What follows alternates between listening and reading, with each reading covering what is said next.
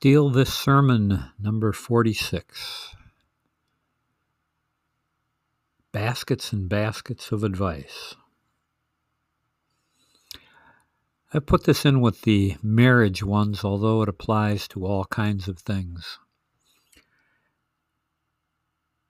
Two of my favorite pieces of advice are about baskets, and they somehow seem to contradict one another. First, though, I'm going to pass out cards and pencils for you to make notes, and then I'll share some of my thoughts in order to prime the pump for your thoughts. Your job during the coming week is to write up wisdom of your own on this. Email it or toss it in the basket next week. And the following week, I'll share as much of that collective wisdom as I can. Put your name on this topic or not, whichever you want. But please, please share. You are our source of wisdom, or else two weeks from now we will have the world's first silent sermon. Not a pleasant thought. Well, maybe it is a pleasant thought. Who knows? Okay, so baskets are the thread I'm going to pull on to extract a little wisdom on relationships. And at no extra charge, I'm going to throw in two other weird connections just to keep it interesting. Mark Twain gave us the following piece of wisdom. Runs counter to all of the common wisdom of today that we not put all of our eggs in one basket. Everyone knows that, right?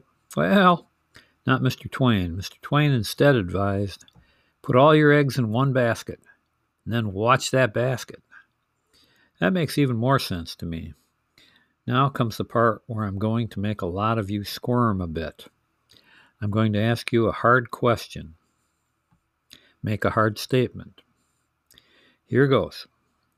I see many young people being reluctant to make commitments, especially to life partners. It seems better to young people to take a decade or more to choose a basket to invest their life in. This reluctance to go all in is to waste a big chunk of one of the best parts of your life. Putting your eggs in one basket, watching that basket ferociously, and only that basket, was the very thing Jesus asked of his apostles 2,000 years ago, wasn't it? There were no reluctant to commit followers in his posse. There was one possible follower who was reluctant to commit. Do you remember the young man who asked Jesus, What do I need to do to be saved? You probably remember what Jesus told him. You got to be all in. Well, those got dropped out of the gospel, but I think he said it. If you have two cloaks, give one away, and so on. The guy couldn't do it. He wanted to keep his options open.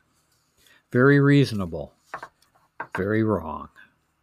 I think that very few of us think his choice was wise or his life went on to be happy or meaningful. However, many things on his bucket list he checked off. So, are you sold on all the eggs in one basket view yet? Show of hands, please. All in? Okay. Now, listen to what a really smart guy named Bob Goff says. Be careful not to put all of your eggs into a basket that has a hole in it. Keywords a hole in it. Now, to be fair, Bob is talking about putting the focus of your life on a career or a cause or things that will always prove insufficient to the highest callings of your soul if you choose those over a focus on loving people. That is a very wise thought. It also applies to commitments to a partner. What if she or he is a basket with a hole in it? What if I pick a basket and then an even better basket comes along? Maybe I should just wait and just enjoy life and people in small bites. Neither Bob nor Mark are amused by this thought process. Both are all in guys. Both of them are, I ain't afraid of nothing kind of guys. Neither of them are fools, however. They know that you've got to throw yourself totally into picking a basket, learning everything about that basket, testing it to see what it's made of, and in the end, investing your life and your sacred fortune into it for better or worse, to mix phrases from several cool places.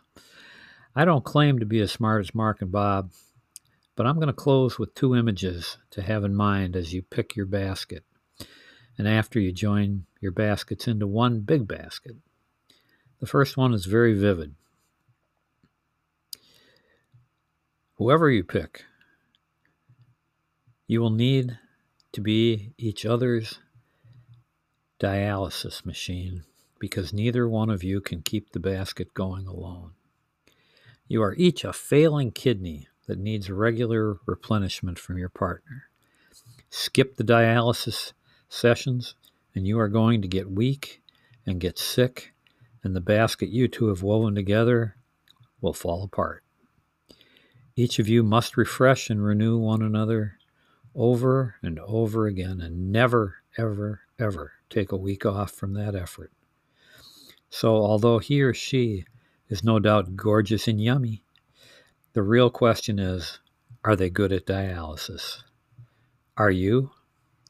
Better be. Not real sexy, but good dialysis can't be beat.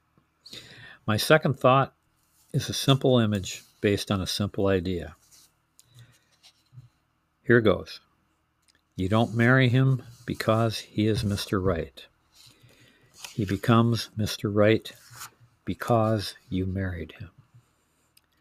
As often as I send this idea unsolicited to Hallmark cards, I get nothing but rejection.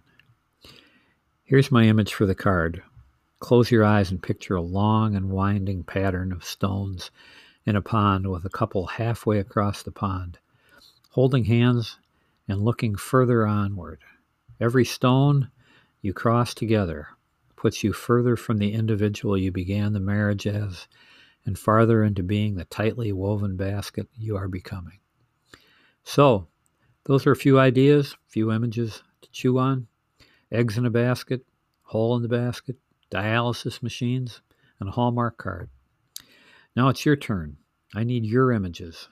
I need your experience. I need your wisdom to give me the material to make a really terrific basket of a sermon in two weeks. I'm counting on you. Silence is good for meditation, it's bad for sermons. Amen.